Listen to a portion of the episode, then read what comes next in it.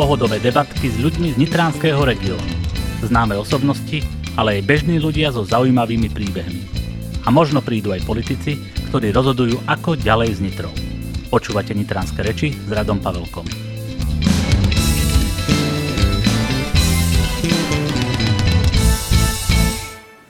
Filmový nadšenec, ktorý celý svoj život venuje filmu a filmovému umeniu. Začínal ako uvádzač a premietač v nitrianských kinách, aby sa neskôr stal ich vedúci. Filmové dejiny vyučoval aj na vysokej škole a v súčasnosti je dlhoročným pracovníkom Slovenského filmového ústavu a tento rok sa stal predsedom Rady Audiovizuálneho fondu. V roku 1990 založil filmový klub na vysokej škole, ktorého sa neskôr vyvinul doteraz fungujúci kinoklub Tatra v Nitre. Bol členom poroty na Medzinárodnom filmovom festivale v Karlových Vároch a na Artfilme v Trenčianských Tepliciach či na Filmovom festivale v Kieve. Je tiež známy ako člen organizačného štábu letnej filmovej školy.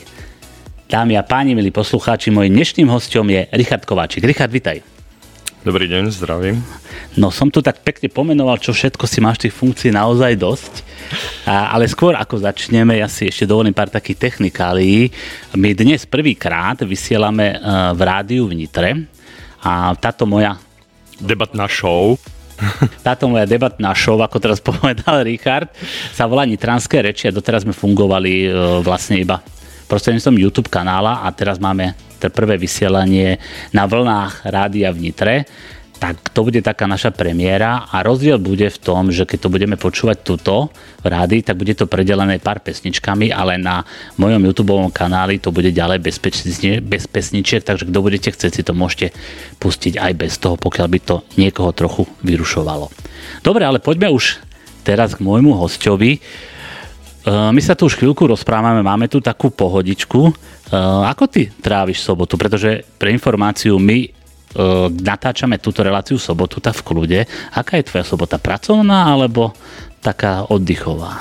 No, hovorí sa, že to je deň pracovného voľna, hej, ale tak tá nedela je pracovný pokoj, ale to pracovné voľno častokrát hraničí aj, aj nie s voľnom, takže dosť často to bývajú veci, ktoré samozrejme cez týždeň v rámci tej práce nestihneš, alebo potrebuješ doladiť, alebo niečo také, ale akože snažím sa tie víkendy tráviť aj s priateľmi, alebo s našimi menšími priateľmi, ktorí samozrejme nie sú v škole cez víkend, takže hľadajú rôzne aktivity a častokrát ideme do kina, alebo niečo také podobné. No veď to, že do kina. Mm-hmm, aj, aj. O tom no bude táto naša dnešná relácia o kine, o filmoch, pretože ty, ako som vravel, si filmový nadšenec a preto mi nedá spomenúť dve veci. Včera e, zaznela informácia, že e, a to mi ty presne povieš názov organizácie, ktorá vyberá slovenský film na mm E, teda do výberu na Oscara a bol to film Cenzorka a prosím ťa povedz mi, ktorá organizácia to vyberá? No, to je Slovenská filmová televízna akadémia. Dobre. Presne tak ako v Amerike je to Americká filmová akadémia, tak každá národná akadémia vyberá svojho kandidáta v rámci toho roka aktuálneho, že ktorý film by mohol zastupovať Slovensko a on sa dostane do nejakého veľmi širokého výberu potom tá americká akadémia urobí užší výber a potom do toho úplne najúžšieho sa myslím dostane už iba nejakých 5 titulov v rámci tej kategórii zahraničných filmov. Hmm, čiže je to pomerne zložité sa tam dostať. Je to, to veľmi vieme. komplikovaný jasne, proces, jasne. áno. Naposledy obchod na korze, hej?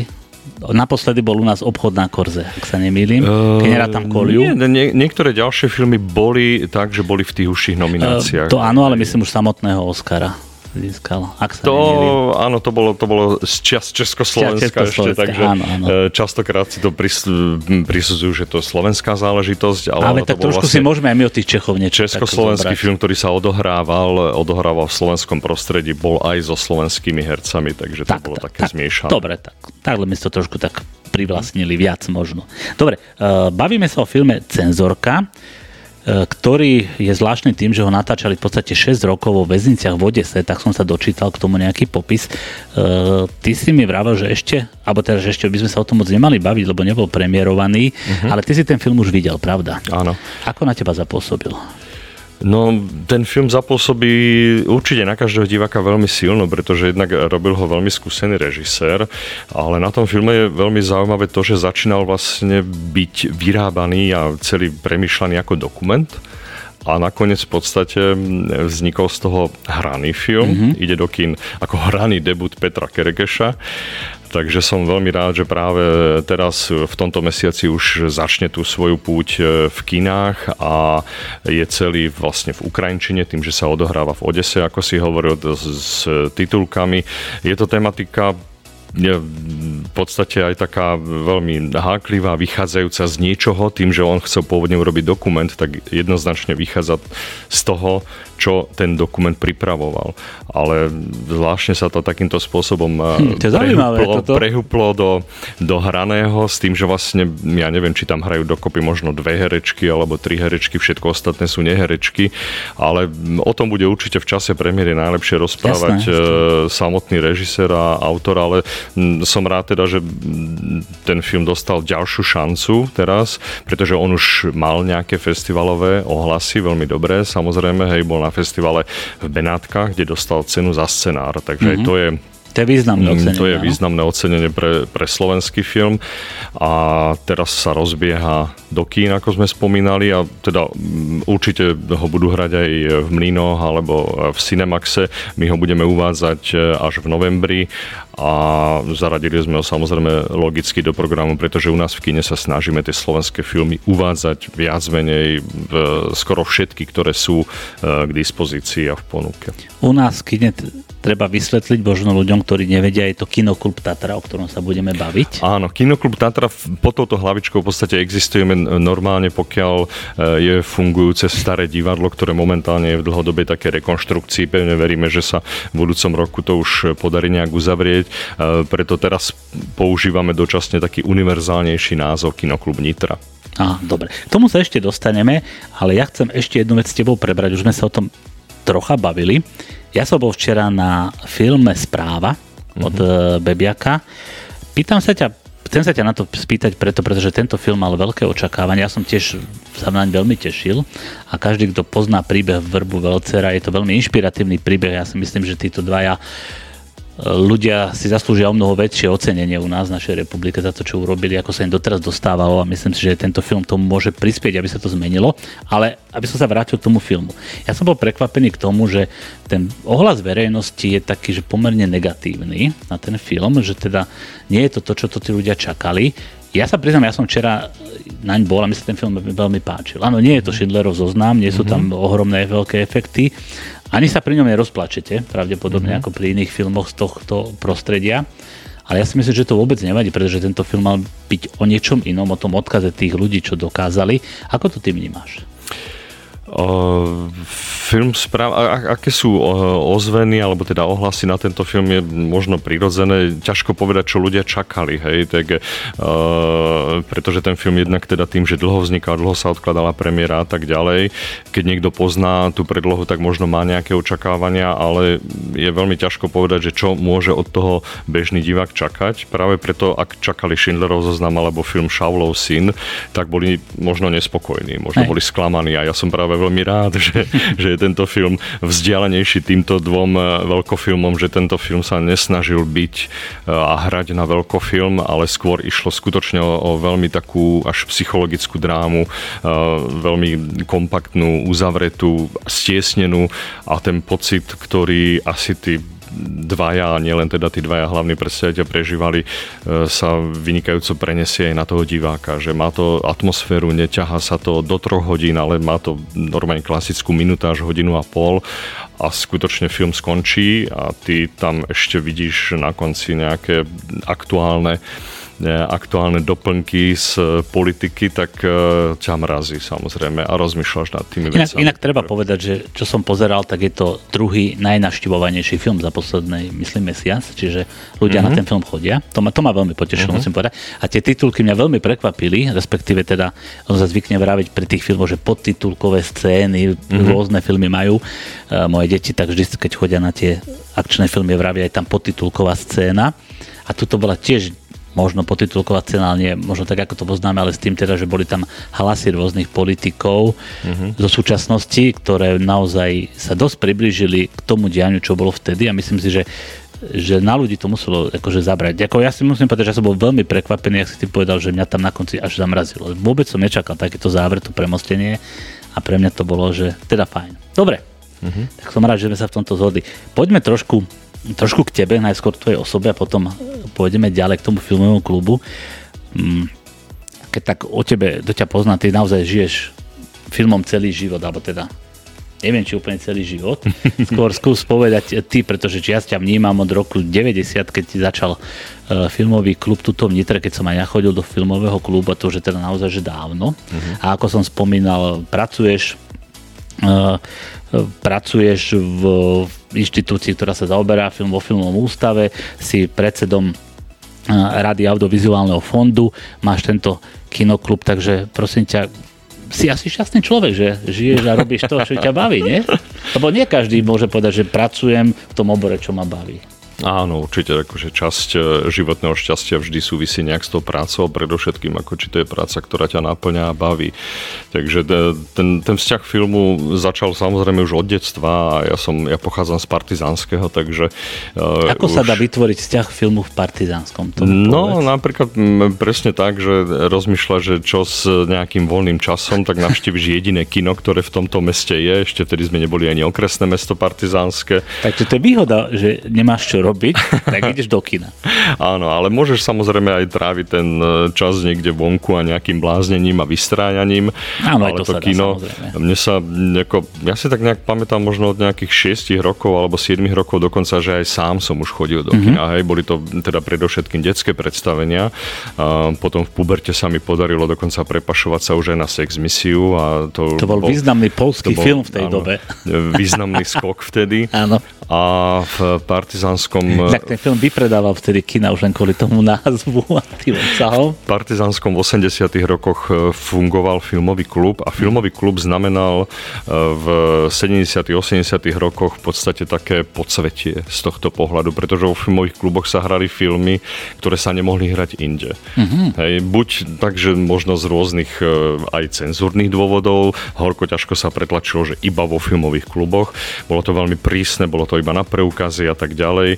A v podstate sa v tých kluboch stretávali e, veľmi zaujímaví ľudia. V Partizánskom bolo vytvorené v rámci tejto umeleckej e, sféry takéto prostredie divadelníkov partizánskych, e, v ktorých som sa trošku začal pohybovať tak okolo 12-13 rokov mojich a tým vlastne som sa dostal aj k tomu filmovému klubu v Partizánskom. A potom, keď som prišiel na vysokú školu do Nitry, to bolo v 88 tak mi prišlo také prirodzené, že to kino nejakým spôsobom pokračovalo a bolo to veľmi zaujímavé, lebo hneď som sa zaujímal o filmový klub v Nitre, ktorý existoval. Uh-huh. Jeho zriadovateľom bola strana, ale všetko musel schvalovať, teda bolo mesto, ale všetko musela schvalovať strana, hej, čo sa týka. Takže ja som sa aj bol informovať, či by som nemohol nejak pomôcť pri tej práci vo filmovom klube v kine Moskva strana v kine Moskva a to... ty si prišiel z undergroundu, z partizánskeho. Ale tak naše kino sa volalo Partizán, takže to je jedno. Ako inak by sa Partizánsko malo volať? No a povedali, že nie, že to by, muselo, to by museli schváliť tamtí a tamtí, mm-hmm. hej, a podobne. A potom to tak akože všetko sa to už preklenulo tým 89. a v 90. roku, ako si už spomínal, v podstate som sa e, rozhodol, že na univerzite, vtedy ešte pedagogickej fakulte, e, v súčasnosti Univerzita Konštantína Filozofa je krásna, obrovská aula s premietačkami, ktoré sa nikdy nevyužívali normálne s premietačkami na 35 mm filmy, takže v tých 90. roku bolo všetko také ľahšie, ako keby uvoľnenejšie. Všetci tí pedagógovia a, a funkcionári na vysokých školách vnímali študentov ako, že ich slovo je veľmi dôležité a mm, budeme ho počúvať. A tak ma vypočul pán dekan vtedajší a bez problémov vlastne sa nám podarilo By si založiť, skúsil v tej dobe ťa nevypočuť. založiť ten filmový klub, ktorý začal v aule pravidelne premietať. No tam už som aj ja pár párkrát zašiel, priznám sa, ale viac mám potom tak, také v pamäti už ten Orbis. Uh-huh. Pre tých možno mladších, uh-huh. to bol taká, taká, to bol kino Orbis sa to volalo, uh-huh. dole boli nejaké, myslíme, obchodné priestory, teraz je to zrútené, teraz sa tam už stávajú nejaké bytovky. Ja si pamätám ten Orbis viac, ale ešte som sa chcel spýtať, Čiže ty si pravil, že tak pozvolne sa to nejak vytvárala ten tvoj vzťah filmom. Pamätáš si na nejaký film, teda okrem tej sex misie z mladosti, ktorý bol nejaký taký, že pre teba nejaký taký, že zásadný? Je niečo také? Alebo je, je ich viac? Áno, sex misia bola možno z tých e, žánrovejších mm-hmm. filmov, ale bol som e, na príjmačky na strednú školu, som išiel v 14 rokoch do Bratislavy A to bolo, to bolo strašne obrovské mesto zrazu pre mňa. Hej. A vyšiel som z toho gymnázia, kde som bol na príjmačkách a samozrejme hneď takto cez chodník kino. Hej, to bolo, mám pocit, že to bolo kino Mier. Sa určite to Mier, určite. Hej. Alebo Moskva, a, Mier. A tam idem akože vo výklade plagát, že Fanny Alexander, príbeh 15-ročného 15-ročného chlapca, hovorím, no super, že to by ma mohlo zaujímať, akože čo to bude, tak e, neviem, či poznáš ten film, ako nie, je to trojhodinový švédsky, e, švédsky film Ingmara Bergmana, Fanny Alexander a teraz zrazu si sadneš v tom veku Ber- svojom. Bergman je už také známejšie meno. V tom veku, keď si na príjmačky na strednú školu, čiže som bol v osmak vlastne, uh, sadneš do nejakého kina a s otvorenými ústami pozeráš na úplne iný typ filmu, ako si dovtedy nejakým spôsobom videl a poznal, vydržíš to celé 3 hodiny, ubehne ti to strašne rýchlo, tak hovorí, a, a tak asi sa asi, asi, asi to bolo nejak, niečím veľmi zaujímavé. Samozrejme, že som ten film potom neskutočne veľakrát videl ešte krát, Á, ako aj v nasledujúcich obdobiach. Takže toto bol taký zvláštny prelom a ešte veľmi podobný film a tiež to bolo možno v podobnom období Kino Raj, ktoré tiež je o malom premietačovi. Takže zase si nájdeš také tie spojitosti, že malý chlapec je, je premietačom a celé sa to odohráva v tom prostredí premietacej kabíny a podobne. Čiže to, áno, áno, to, čo už je povedomejší. Dobre, veľmi, veľmi dobre sa rozprávam, mi sa to veľmi páči, ale chcel by som uh, sa začať trošku viac baviť o tom konkrétne kinoklube, uh-huh. Tatra Nitra. Uh-huh. Tatra Nitra. A to si dáme tak za chvíľočku, lebo teraz si dáme takú malú hudobnú prestávku. Hudobná prestávka bude pre počúvačov e, na vlnách rádia a pre nás, ktorí to budeme sledovať na YouTube, pôjdeme plynulo ďalej. Takže zatiaľ malá prestávka.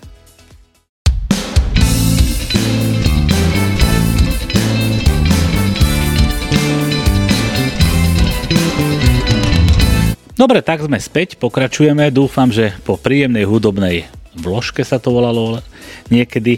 Dobre, poďme do toho, poďme sa rozprávať o kinoklube Tatra. Začali sme s tým teda, že ten kinoklub má pôvod vo vysokoškolskom filmovom klube a tak ťa poprosím nejak tú genézu mm-hmm. povedať bližšie.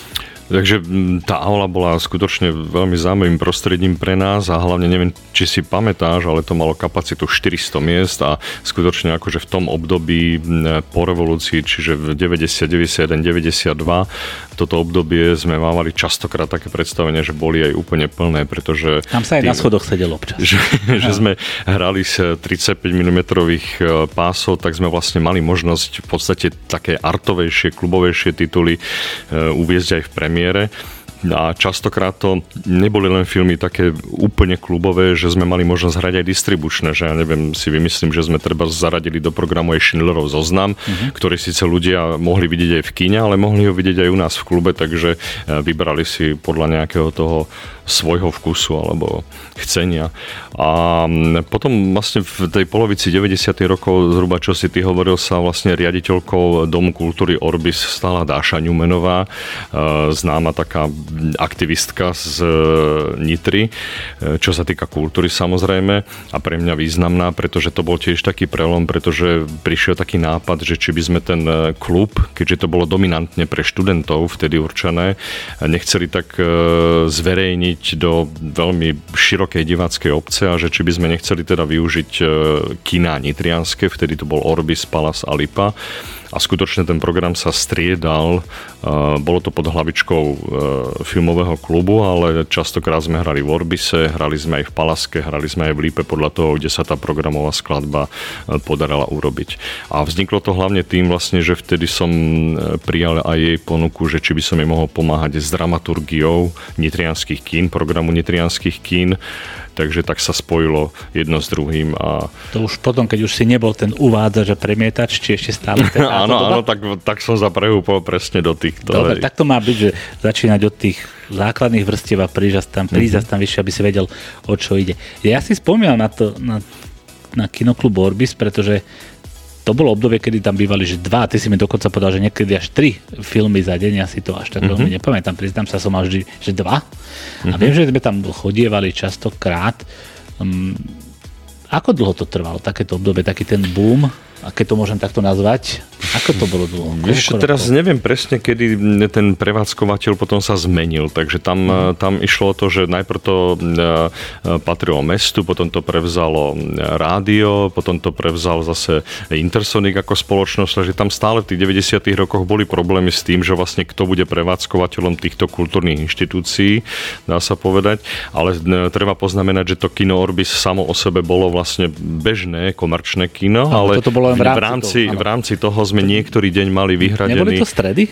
Á, možno no, áno, možno aj stredy sme mali vyhradený, vyhradený, že sme vybrali ten nejaký titul, ktorý bol vhodnejší pre takého náročnejšieho diváka. Čiže uh, tam sa tieto veci, uh, veci dosť takto menili a potom vlastne, keď sa to už bolo také nejasné, možno aj politické, kade ako, tak sme sa uh, vlastne vrátili na tú univerzitu. Takže tam ten kolobeh vlastne toho klubu, vždy to je nejakým spôsobom, môžeme to univerzálne nazvať Kinoklub Nitra mm. od začiatku do konca. Mal rôzne názvy, samozrejme, prešiel rôznymi miestami a tak ako si hovoril, tak práve v súčasnosti sme z dôvodu rekonštrukcie starého divadla v synagóge. Dobre, to som sa chcel ešte k tomu dostať, ale e, čiže ale v tom kine Tatra starom ste boli najdlhšie, že? Dobre hovorím? Tam bola uh, taká kaviarnička dole? Áno, kino Tatra je dôležité spomenúť možno niektorým, čo nie sú starší Nitrania, že kino Tatra bolo v Nitre otvorené v roku 21 a zatvorené, zatvorené v roku 92.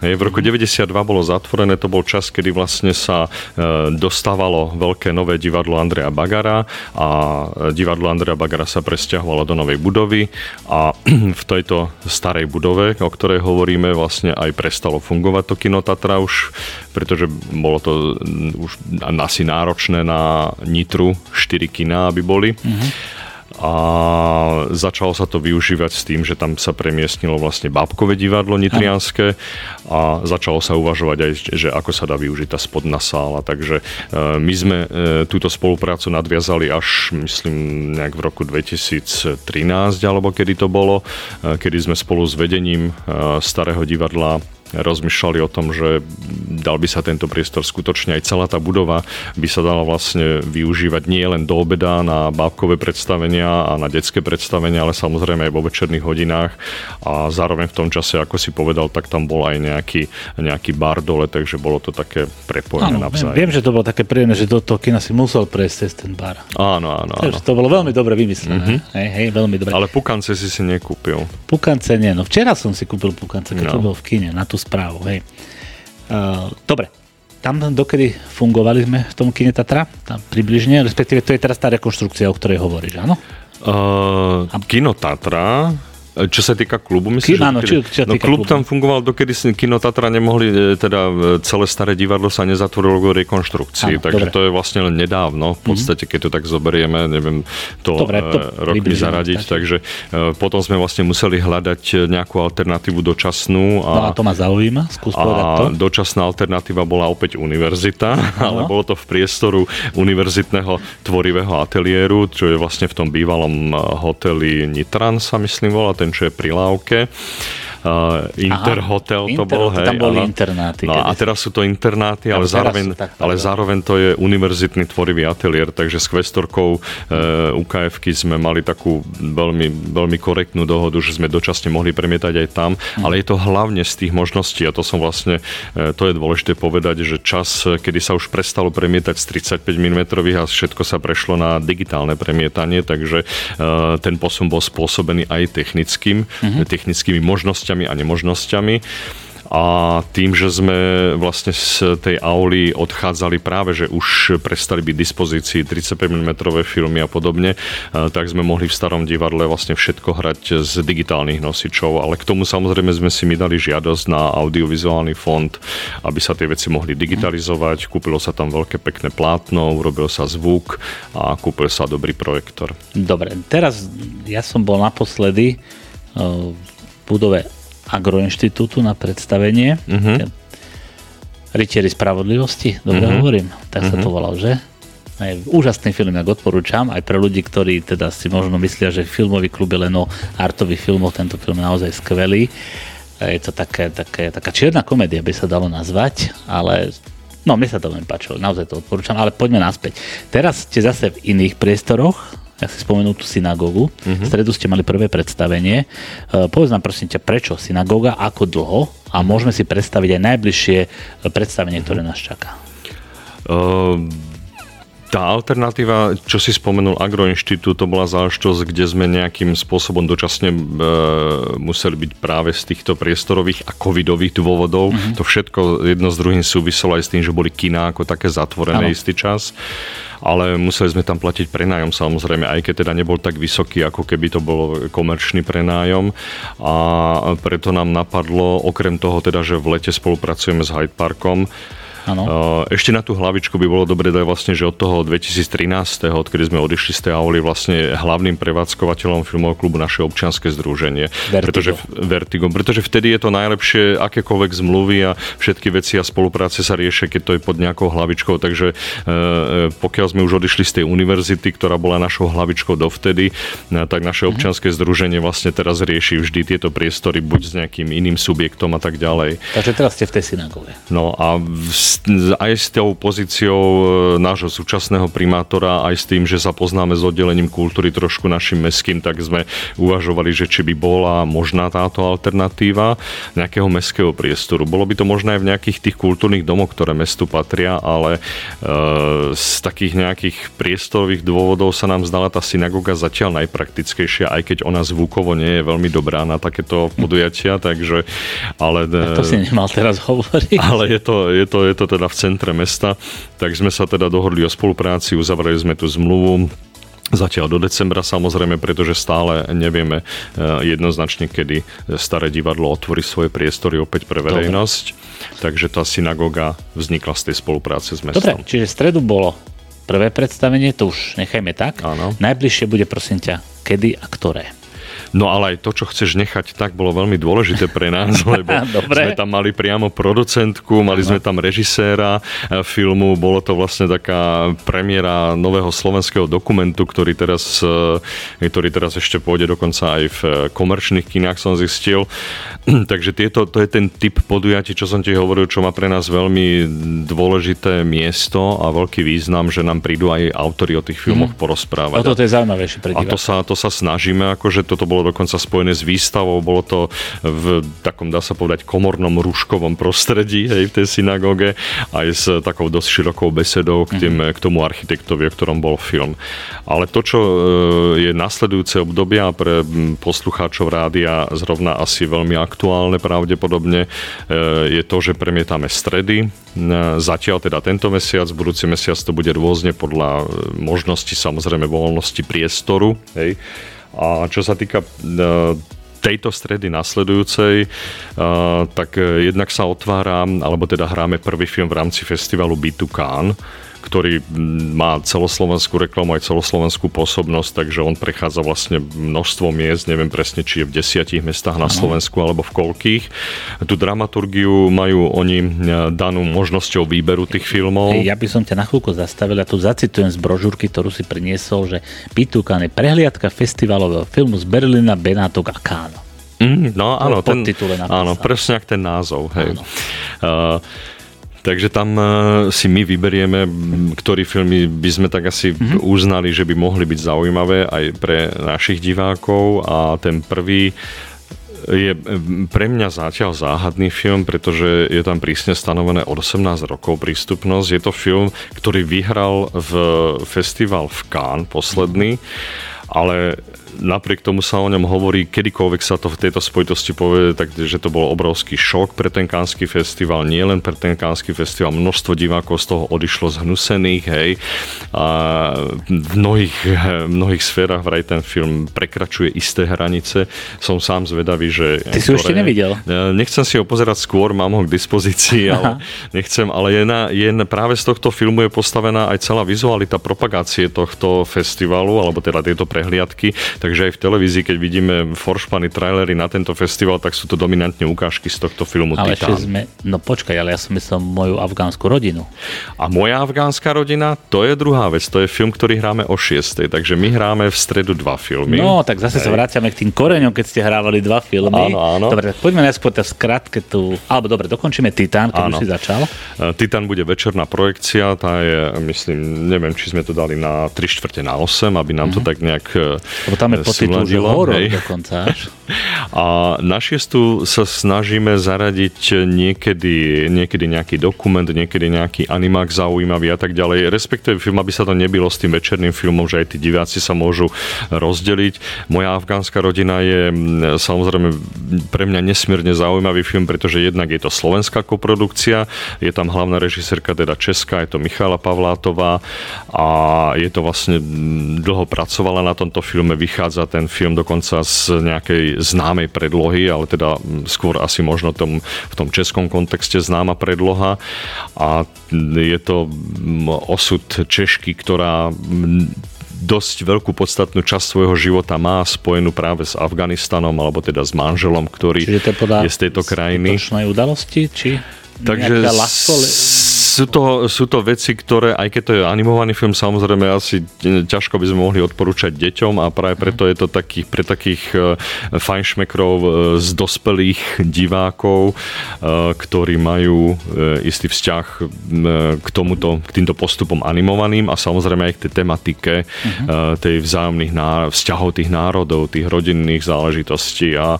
je to, je, je to vec, ktorú si viem predstaviť, že nájde sa široký okruh ľudí, ktorí by to mohlo veľmi zaujímať, aj keď je zaujímavé, že sa nemusia možno vybrať na, na animovaný celovečerný film. Takže chcel by som nejak zbúrať ich, e, ich predsudky a že skutočne ako aj celovečerný animovaný film pre dospelých môže priniesť veľmi silné zážitky a moja afgánska rodina je toho, toho svetkom. Áno, v súčasnej súčasnej situácie politickej, svetovej, afgánskej. Áno, áno, však práve veľmi, myslím, že je dosť uh, veľmi no, poviem, populárne alebo aktuálne no. lepšie. Čiže určite by to bolo zaujímavé vidieť možno aj ten pohľad tých ľudí, ak tam uh-huh. žijú. A a myslím, že by to nemuselo byť nič pro, tragické, že je to animované, práve naopak, by to zaujímavé. Určite, Dobre, hej, poďme no. ďalej k tomu. Ty tam ešte niečo? Uh, my potom máme už v oktobri vlastne iba jednu stredu a to je opäť teda kombinovaná dvomi titulmi uh-huh. a opäť to, ako som ti povedal, že na 6 hodinu sme dali dokumentárny film, ktorý teda zase je z tohto pohľadu aktuálny, volá sa Zákon lásky.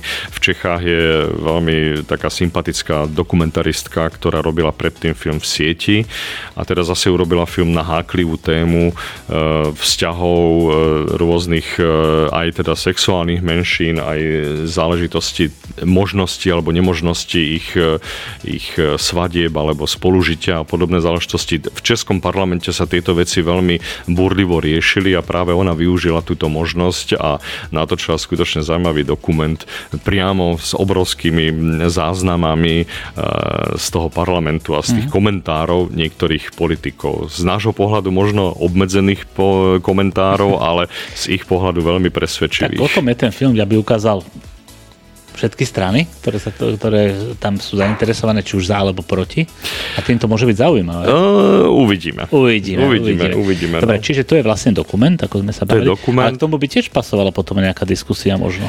Uh, diskusia akože možno, hej, ale ako najdôležitejšie diskusie vlastne z tohto pohľadu sú diskusie medzi tými ľuďmi, medzi tými divákmi ja. samotnými. Dobre. Takže nie vždy sa nám samozrejme podarí ako pritiahnuť niekoho z pomedzi tvorcov, ale väčšinou, keď sú to slovenské filmy. Dobre, skôr. poďme na ďalší film. Uh, ten ďalší film mal tiež osud uh, veľmi dobrý festivalový, volá sa Quovadis Aida. Opäť je to zase veľmi háklivá politická uh, tematika tých záležitostí, tých problémov v tej Srebrenici. Boli to masakre a záležitosť toho, ako postupovali tie vojska pri ochrane alebo pri možnosti zabrániť týmto veciam. Takže to je mm, zase vec, Ty ktorá... už si ten film videl? Uh, videl som ho a je to, je, to, je to z filmového hľadiska samozrejme je to veľmi silný zážitok aj z toho, uh, z toho kontextu, že si uvedomuješ ten vzťah k tej realite a ten skutočný vzťah k tej realite. Ja na ten film sa aj tešíme, na ten určite prídem. No, tak to je to netreba rozhodovať sa, že či áno alebo nie, len treba čakať samozrejme, že to nie je uvoľňujúci zážitok. Áno, s tým do toho pôjdem. Dobre, čiže to sme mali október. Uh-huh. skúsme možno tak skrátke, možno len tituly, ktoré áno. máš na november, uh-huh. ak mhm. máš prichystané. Áno.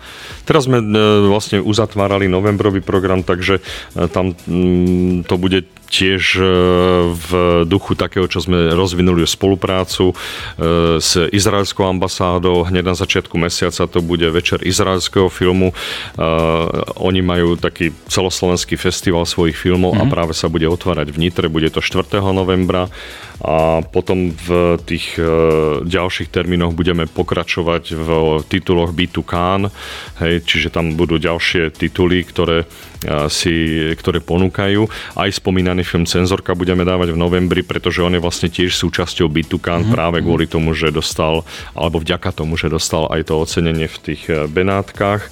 A na, v tej druhej polovice mesiaca ne, budeme ne, si... Povedz nám ešte aj tie iné tituly, prosím ťa, spomenul som cenzorka. Iné tituly, a ja ti tam tak vidím, že tam je niečo iné. Čo sa týka Bitukan... Možno tak, tak to, všetky povedz. Bože. No však to je, to, to je film Sused Aha. je Bitukan, Cezorka je Bitukan a Snežiť už nikdy nebude je Bitukan, mm-hmm. hej. Dobre. A potom sa nám blíži 17. november a to nám tiež prišlo ako také veľmi zaujímavá príležitosť, že máme také filmy, ktoré, e, ktoré môžu nejakým spôsobom rezonovať, nebudú nejakým spôsobom priamo o 17. novembri, ale budú o slobode. Budú o slobode a to je podstatné, pretože to bude e, film, ktorý pracuje s dokumentárnymi materiálmi z augusta 68. Je to dokument, ktorý sa volá Rekonštrukcia okupácie. Mm-hmm a potom na 8 sme tam pripravili na 17. novembra môj veľmi obľúbený film, teraz už, e, ktorý sa volá Drahí súdruhovia. Je to nový ruský film Andreja Končalovského a ten nás zase zavádza do obdobia 60. rokov v Rusku, kedy tiež tá sloboda v súvislosti so stranou začala byť e, veľmi zvláštne nejakým spôsobom e, otázna. Dobre, dáme si zase ďalšiu takú hudobnú prestávku pre poslucháčov rádia, ale ešte taká posledná otázka, taká úplne že technická. Prosím ťa, povedz, ako to je so vstupným, aby ľudia mm-hmm. mali predstavu. Skús. Vstupné je úplne klasickým spôsobom robené tak, že máme 3 až 4 eurá a 3 eurá platia tí, čo majú preukazy filmového klubu, ktoré sa dajú kúpiť na celom Slovensku v každom filmovom klube, ktoré vlastne ťa opravňujú na tú zľavu. Uh-huh. Bola, kedy to bolo to, čo som ti spomínal, že iba na preukazy sa mohol chodiť a tým pádom to bolo uh-huh. vlastne e, stranou kryté, že nemohla tam chodiť verejnosť, ale uh-huh. iba tí, čo mali tie preukazy. Hej. Tí, čo mali a... tú dobrú knižku Áno. Ale je to... Je to, to už je preč.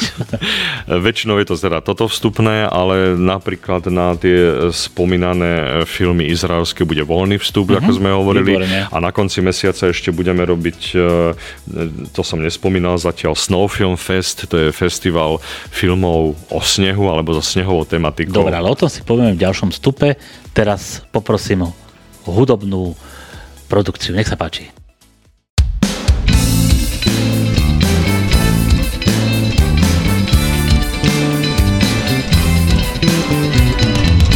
Dobre, tak sme späť, pokračujeme v našom veľmi príjemnom rozhovore s Richardom Kováčikom, ktorý je šéf kinoklubu Tatra v Nitre. Je to človek, ktorý celý svoj život venuje filmu a filmovému umeniu a my sa teda bavíme o konkrétnych filmoch, ktoré bude hrať kinoklub Tatra. A ty si spomenul, že by to mal byť nejaké snežné filmy, takže prosím ťa, povedz nám o tom niečo. A tiež je to samozrejme spolupráca s ďalšou organizáciou, ktorá má na Slovensku licencie na, na, takéto, na takéto pásma filmov, ktoré sa venujú snehu. Po, počkaj, čiže je organizácia, ktorá zastrešuje snežné filmy? Nie, Lebo... nie, nie, ale sú rôzne festivaly. Aha. Sú rôzne festivaly na svete a potom na Slovensku máme združenie, teraz ti nepoviem presne jeho meno, ktoré, ktoré zase zabezpečuje tie licencie pre Slovensko a pre Čechy možno, aby to niektoré kina mohli hrať ako pásma. Tak Aha. ako máš horský film a podobne. Aha, hej, k tomuto dokonca v Nitre v Music Cafe je nejaká špeciálna prednáška, ale to je čisto len prednáška a uh-huh. potom to pásmo filmov sa u nás bude dať uh-huh. koncom novembra. Dobre. Takže to bude na konci novembra úplne posledný film bude veľmi e, z tohto pohľadu možno až nadvezujúci, lebo bude islandský, Aha. kde tá príroda e, skutočne hrá asi svoju úlohu a to je teda e, nový islandsko-švédsko-polský film Ada. Takže to, vieme, akékoľvek... to vieme, o čom bude? Uh, nerad o hovorím prírode. v takýchto veciach, že o čom bude rozhodne. Všetky tie informácie máme vždy, vždy zverejnené aj na našej webovej Dobre, stránke. Dobre, to, to je hraný film, lebo preto si spomínal áno, nejaké áno, dokumenty, áno. čiže toto je hraný áno. film, hej? Ale medzi tými snehovými bude aj animovaný napríklad. Tak skús prosím ťa trošku tých no, snehových. Takže tam, ja tam, tam vidím sa... nejaké K2, tam už vidím, čo si napísané. Uh, no áno, to bude, hej, hej to bude o, ta, o takej turistike trošku náročnejšej. Hej. K2 je dobre náročná turistika, ale asi to nebude ten známy film K2. Tak... Nie, určite nie, určite nie. Toto sú také aktuálnejšie veci. Jasné. Takže e, tie veci, tie informácie vždy, vždy každý nájde, dúfam, lebo všade ich máme zverejnené. A tomu som to... chcel, prosím ťa, povedz tak, že lebo ja som ti spomínal takú príhodu uh-huh. tým, že jedna moja kolegyňa vlastne vravela, že kde sa dostane k informáciám uh-huh. o mhm. kinoklube Tatra, tak prosím ťa, spropaguj sa, no. povedz, kde nájdeme informácie. A koľko mal na rokov? Nebudeme hovoriť, koľko má no, rokov, no, hej, no. to sa nepatrí, len teda prosím ťa povedz pre všetkých, nielen pre ňu. Teraz už vidím, ako hneď na druhý deň v práci po tomto rozhovore áno, bude áno. mať zaujímavé. Lebo máme aj divákov, pre ktorých zvykneme ešte robiť letáčiky, to už sa robí dosť málo, kedy samozrejme, hej, zvykneme robiť letáčky, ktoré sú teda e, v, v ponuke pokladni a môžu si ich tí starší diváci zobrať, pretože... No dobré, ale ja myslím teraz tak, že sadiem si k internetu a no? akú stránku si vám dať, alebo no, čo mám To, čo sme tu x krát povedali, to je no. Kinoklub Nitra. Dobre, čiže tak existuje stránka, na Facebooku Áno. ste, predpokladám. Na Facebooku ako Kinoklub Nitra. Ako, no, vidíš, no. Už, už je problém. No. Dobre. Ale ja viem, že tam normálne fungujete. Hej, Aj dnes hej, ráno si posielal pozvánky. Uh-huh, áno, ja, áno, áno, to tam ráno už píplo. No. Hej, som to videl. Takže áno, funguje to, takže treba nájsť na internete, na Facebooku, a tým, že vlastne spolupracujeme s mestom, tak samozrejme je to na každej výlepnej ploche, je to na, je to na, každých, na všetkých kultúrnych podujatiach mm. mesta, pretože je to v rámci synagógy, ktorá, ktorá je vlastne kultúrnou ustanovizňou mesta Nitra. Dobre. Čo sa týka filmového klubu, sme asi povedali, čo sme chceli, ale aká bude tvoja alebo aká je tvoja vízia toho filmového klubu, keď sa vrátite naspäť do priestorov? Uh-huh. Chceš to zachovať takto, že bude to predstavenie, alebo možno dve predstavenia za týždeň, alebo možno uh-huh. máš aj ambíciu nejak uh-huh. častejšie? No, to je ťažko povedať, lebo tá korona urobila taký veľký, veľký šmik, akože aj vo filmovej distribúcii samozrejme, aj tým, že mnohé festivaly a mnohé predstavenia sa začali, um, začali nachádzať možnosti online. Hej, čiže je to vec, ktorá, ktorá sa vlastne teraz stále rieši a je to veľmi horúce a rieši sa to za pochodu. Takže to je povedať e, o nejakej predstave, že ako máme predstavu o pol roka alebo o rok je veľmi náročné. Rozhodne si myslíme teda, že, že kino alebo film patrí hlavne do kina. To znamená, že by sme veľmi radi ako pokračovali v nejakej forme toho, že priniesť ten film priamo E, priamy styk v tom kinopriestore nejakom, či to bude e, po obnovení to kino Tatra bývalé, alebo to bude iný priestor. Skrátka, chceme tak, aby sa ten divák s filmom stretal priamo. Nevyhneme sa tomu samozrejme, že sú televízie, že sú online prenosy a že sú podobné záležitosti, aj e, divadelné online prenosy už dokonca začali byť moderné. Áno, také to je to sterilné. No a tiež sú na to alergicky samotní herci, lebo si to ťažko vedia predstaviť samozrejme, ale No, ja sa priznám, keď si pri tom, to netýka filmu, ja som si pozeral teraz, teraz neviem, naozaj to predstavenie, tiež divadelné, uh-huh. vo filmovom teda prevedení, ale teda veľmi sterilné. Fakt, akože no, táto sféra tam jednoznačne chýba. Dobre, uh, poďme, poďme trochu opäť tebe, k tvojej osobe. Ja som na začiatku vymenoval nejaké veci o tebe. Uh, ja som spomenul aj to, že si členom organizačného štábu letnej filmovej školy v Uherskom hradišti. hradišti. Hmm. Pardon. Čo to prosím ťa je? No, letná filmová škola škola, to tak znie iba, že škola. No veď hej, preto ale sa pýtam, že čo ono to, to je. Ono to vždy, ono to má dlhú tradíciu samozrejme, už z tých 60 rokov, pretože to bolo mm, vlastne prostredie, kde sa tí členovia filmových klubov z Čieha na Slovensku stretávali e, počas nejakých takýchto niekoľkodňových e, podujatí, kde si premietali teda tie filmy, to bol zase ten e, ktoré boli povolené, áno, ktoré boli povolené alebo nepovolené alebo a tak povolené. ďalej. Takže ja som začal s letnou filmovou školou logicky spolupracovať teda v tých 90. rokoch. Najprv som tam, keď som založil klub Nitre, bol ako, ako účastník. Zobral som tam aj viacerých, viacerých známych z Nitry. A keď hovoríme o tom Uherskom hradešti, tak tam to vtedy prebiehalo v dvoch kinách v takom dosť komornom prostredí, klubovom sa dá povedať. V súčasnosti to už je veľmi megalomanský, niekoľko tisícový, tisícový e, skoro až festival, ale je to, je to niečo podobné tak, ako to vždycky bolo. To znamená, že e, hlavným organizátorom toho je Asociácia českých filmových klubov, čiže naša partnerská mm-hmm. organizácia takisto. Čiže dominantne sa tam vlastne stretávajú rôzni dramaturgovia a nadšenci filmových klubov, ale nie je to samozrejme len pre týchto, má tam prístup kdokoľvek a bývajú tam dramaturgicky určené bloky, v každom ročníku nejaký iný, buď aj podľa kinematografii, mm-hmm. podľa autorov. Dobre, čiže sú tam premietania filmov a predpokladám, že k tomu sú potom nejaké diskusie s autormi. Áno, áno, áno, áno aj s autormi. Hej. Na tom to je celé záložené. Jedno také dobrodstvo, keď si hovoril tri farby, ty si hovoril, videl si aj červenú, alebo dvojaký život Veroniky? Všetko som to videl, ale to veľmi dávno. Ale no a to všetko to. videl napríklad a teraz e, na jednom, na jednom z týchto podujatí, nebola to zrovna letná filmová škola, bol to Uhorskom hradišti sme prišli e, do baru a sedela tam nádherná žena a hovorila iba francúzsky. A my sme ako nechápali, všetci sme pozerali a bola to Irene Jacob. Hlavná predstaviteľka z filmu e, Dvojaký život Veroniky. My sme totálne zostali, bol som tam s niekoľkými študentami, ešte z fakulty, bolo to v 95. alebo 6. zrovna v čase, kedy ten film išiel v mhm. kinách a ona sedí v bare v Uhorskom hradišti, čo potom vysvetlo, že ona tam prišla ako kamarátka hostia, ktorý prišiel na ten seminár a on písal, že príde, že on plus jedna plus jedna bude jeho kamarátka. Ale že to bude Iran Žakob, ktorá bola pre nás totálnym šokom a potom samozrejme tam rôzne e, dialógy s ňou e, prešli, tak to bolo pre nás také veľmi príjemné stretnutia. To nám tiež priniesla tá letná filmová škola a takéto prekvapenia niekedy častokrát prináša. Dobre, no, poďme na ďalšie z tvojich aktivít sme sa o tom trochu bavili. Ja som spomenul, že posli členom e, porod na rôznych festivaloch a ty mm-hmm. si mi to tak trošku upresnil, že nie je všetko až tak, ako to vypadá, lebo som povedal, že, povedal, že Medzinárodný filmový festival Karlových Varov, že si bol členom poroty, tak povedz, aká to bola porota?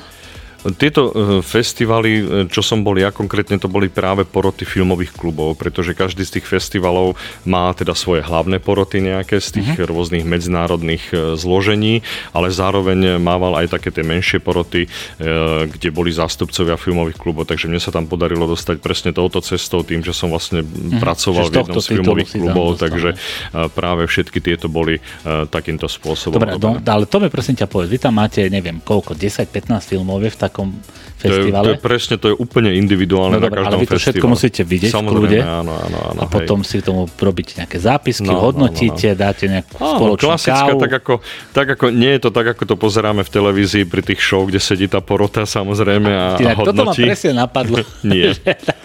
je to inakším spôsobom a, a svoje, svoje rozhodnutie nakoniec povedia všetkým mhm. samozrejme. Mm-hmm. Tak ako teraz, som veľmi zvedavý, aká bude reakcia divákov na ten Titán, pretože porota e, posledného festivalu v Cannes sa rozhodla, že toto je najlepší film. Takže uvidíme. No normálne si ma na ten no. film navnadil. Tak asi... Úloha poroty môže byť, nemusí byť vždy v súlade s tým, čo sa môže divákovi páčiť alebo nepáčiť samozrejme. A to je rozdiel možno tých show, čo sú v televízii, že tam je to tak naopak. Áno, tam to zase musí hlavne byť podbizivé divákovi. Á, ale tak je to iná kategória, no. tak to má byť. Dobre, poďme ďalej možno k tvojej práci. E, ty robíš vo Slovenskom filmovom ústave, dobre hovorím, vo, v oddelení archív. Áno. Dobre. Prosím ťa, skús povedať, čo robí vlastne Slovenský filmový ústav a možno, uh-huh. ale tak to sú už skrátke, lebo robí toho naozaj veľmi veľa, aby mali uh-huh. naši diváci a počúvači predstavu, čo to je a trošku o tvojej práci v tom archíve. No, Slovenský filmový ústav je organizácia, ktorá spada pod ministerstvo e, kultúry a vlastne má na starosti tú e, históriu toho slovenského filmu. Čiže z tohto pohľadu archívu, ako hovoríš, tak my archivujeme tie pôvodné filmové materiály e, všetkých slovenských filmov od počiatku. Archivuje znamená, že dávate napríklad do podoby do nejakej... Archivujeme, všetky tie filmy vznikali na 35 mm no, materiál, to, to znamená, no? že robili sa na negatívy, pozitívy, roznožovacie materiály, kopie, ktoré sa premietali v kinách. Takže to znamená, že to všetko, tie tisíce materiálov sa musia zachovať a archivovať a v súčasnosti samozrejme postupne sa digitalizujú. Čiže to je tvoja práca tam, hej? Či? To, je, to je momentálne ako taká jedna z tých hlavných pracovných činností, nie mojich osobne, ale kolegov. Uh, Čiže že... aby sa to vlastne zachovalo, hej? Áno, áno presne tá tak. Digitalizácia že, má jednak na obnova a jednak zachovanie, hej? To obnova znamená, znamená čo? Že, že, že sa ako keď, ten... Prepáč, obnova, že keď ako keď pamiatku, tak nejakú tú stenu pomaličky sa, opravujú? Predovšetkým sa musia zobrať pôvodné negatívy, z toho sa musí vyrobiť e, v laboratóriách nová kopia Aha, takto. Hej, kopia a z tej kopie sa potom vlastne veci digitalizujú a robia sa e, nejaké reštauračné alebo rekonštrukčné zásahy, prípadne úpravy. My pri týchto veciach našťastie pri niektorých tituloch alebo pri mnohých tituloch sa dá ešte spolupracovať aj s pôvodnými kameramanmi alebo s pôvodnými zvukármi alebo režisérmi, e, ktorí prípadne môžu mať nejaké, nejaké pripomienky k tomu, ako sa to robí. Potom sa samozrejme dôležité je to sprístupňovanie tých filmov, to je najpodstatnejšie. Hej, vlastne to je význam a podstata Slovenského filmového ústavu. Čo, čo to znamená sprístupňovanie? No, že to, že, že, sa, že, sa, že máš možnosť to vidieť v televízii, pretože tebe to nesprístupňuje tá televízia, ona je prostriedkom toho, jak ty vidíš, ale ten film sa musí zabezpečiť zo Slovenského filmového ústavu, keď je slovenský. Dobre, to, to sa ťa chcem spýtať, ja opravom, ak hovorím zle. Eh, je teraz taká dosť moda, mi sa to veľmi páči, že je na sídliskách premietanie nejakých filmov, veľakrát som to videl aj tu na Klokočine, to je na Chrenove v rámci rôznych komunitných akcií, uh-huh. ale viem, že tam sa musí ako keby kúpiť tá kópia, alebo teda to povolenie, to premietať. Licencia. Licencia, uh-huh. dobre. Uh-huh. Čiže to je zase cez filmový ústav, áno? Áno, áno, dobre. licencia, ak, ak je to slovenský film, áno. hovoríme o slovenskom filme do roku 92, pretože to bolo, to bolo štátna výroba. Hej, čiže Slovenský filmový ústav má pod palcom záležitosti slovenských filmov, ktoré boli vyrobené štátom. Uh-huh. Ako náhle už e, istá politická strana po revolúcii úplne zlikvidovala kolibu a dosiahla to vlastne, že štátny film už neexistuje. Nie je to samozrejme iba u nás, tak je to, je to tak aj v Čechách a podobne. Tak vyrábali tie filmy, jednotlivé filmy vyrábajú súkromní producenti a druhá vec je zase, že podľa zákona oni tiež musia u nás uskladňovať ten originálny pôvodný materiál, mm. ktorý už ale nie je na 35 mm, ale samozrejme je to na diskoch alebo mm. na nejakých takýchto... Ale to už potom tá distribúcia týchto, tých nových filmov už nejde cez filmový ústav, či to už je cez nejaké uh, autorské áno, práva? hovoríš. To už má každý producent svoj a oni majú svojich, eh, Dobre. svojich distribútorov. Aby tam slúžite v podstate ako keby uskladňovanie pre ďalšie generácie. Áno, áno. Keby, si chcel, keby si chcel napríklad premietať na klokočine Pachajibského zbojníka, tak to je rok 75, hej, tak si mm. ho licenciu zabezpečíš vo filmovom ústave. Keby si chcel premietať správu, tak si licenciu zabezpečíš s producentov správy. Jasné. Čiže to môže v podstate aj súkromná osoba, hoci kto, keď chce. No, nie je to zase tak úplne voľné, pretože sú tam rôzne iné povinnosti a poplatky, ale aby to malo Samozrejme, že poplatok, jasné. No. Dobre. Lebo mne sa to veľmi páči, keď e, vydám, že ľudia majú nejaké komunitné stretnutie niekde na sídlisku, tak uh-huh. bavím sa teraz o Nitre, ale viem, že to je bežné v, uh-huh. v iných mestách, že niekde som videl takú aktivitu, že dali na výber z troch, štyroch filmov, ľudia zahlasovali a ten film sa tam potom premietal. Samozrejme, no, väčšinou dôležité, či mali kúpené licencie, no, vieš, lebo mali, sú také veci, že bohužiaľ robia ja, sa aj Ja verím čierno. tomu, že mali. No. ale v tomto prípade viem, že mali, lebo som sa o tom, o tom rozprával. Uh, teraz ma ešte napadlo, že to je vlastne toto archivovanie toho toho historického dedictva filmového mm-hmm. slovenského, niečo podobné, vlastne ako sa zase robí aj s knihami. Áno, Martine, tak, knižnica, no. digitalizovania, tento mm-hmm. istý, ten istý princíp. To isté, že, to je národná knižnica. No. Aby sa to vlastne Hej. uchovalo. Dobre, mm-hmm. no a teraz poďme na to. Ty si ma opravil, že ja som povedal, že pracuješ vo audiovizuálnom fonde, ty si ma opravil, že nepracuješ, že to je funkcia. Ty si sa stal tento rok predsedom Rady audiovizuálneho fondu. Mm-hmm. Tak prosím ťa najskôr, čo audiovizuálny fond robí? A potom sa budem pýtať ďalej, čo tam robíš ty. Hej.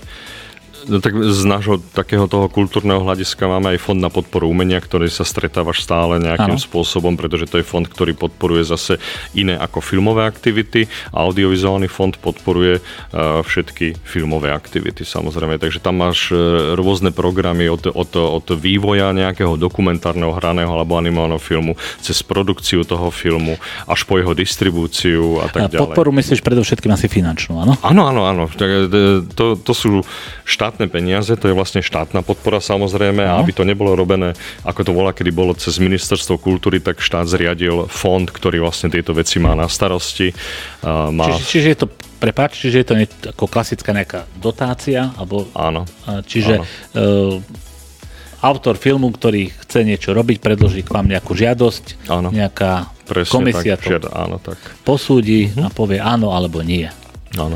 Dobre. A ten fond má svojho riaditeľa samozrejme, ktorého menuje tá rada, pretože uh, rada sa skladá z deviatich členov a tá je menovaná priamo ministerstvom a v tej rade sú zástupcovia z rôznych zložiek filmových. Ty hej, si tam za kino. Ja som tam za kina a distribúciu, pretože tam je iba jeden takýto zástupca, ale dominantne tam samozrejme musia byť zástupcovia producentov, hm. hej, zástupcovia tých, čo, tých, čo sú prispievateľmi do fondu, pretože aj rádia sú prispievateľmi do fondu, hej, akože, alebo teda nie, pardon, uh, nie rádia, ale televízie, som chcel povedať. Aha. Hej. Čiže uh, to, čo majú televízie z reklám a z podobných vecí, tam, tam sú presné štruktúry toho, kto je vlastne prispievateľom. Každý, aj, aj kino je, každé kino musí byť prispievateľom. To sú tie rôzne poplatky licenčné, že kino z každej vstupenky mhm. odvádza úplne takúto maličkú čiastku aj do audiovizuálneho fondu. To znamená, že e, ale samozrejme fond určite nemôže žiť iba z toho, čo vyzbiera tie poplatky, ale vlastne aj všetci tí, čo e, zároveň prispievajú do toho fondu, si väčšinou aj žiadajú na nejaký grant alebo na Rozumiem. niečo ďalšie. Dobre, tam je asi veľa peňazí za točí, hej?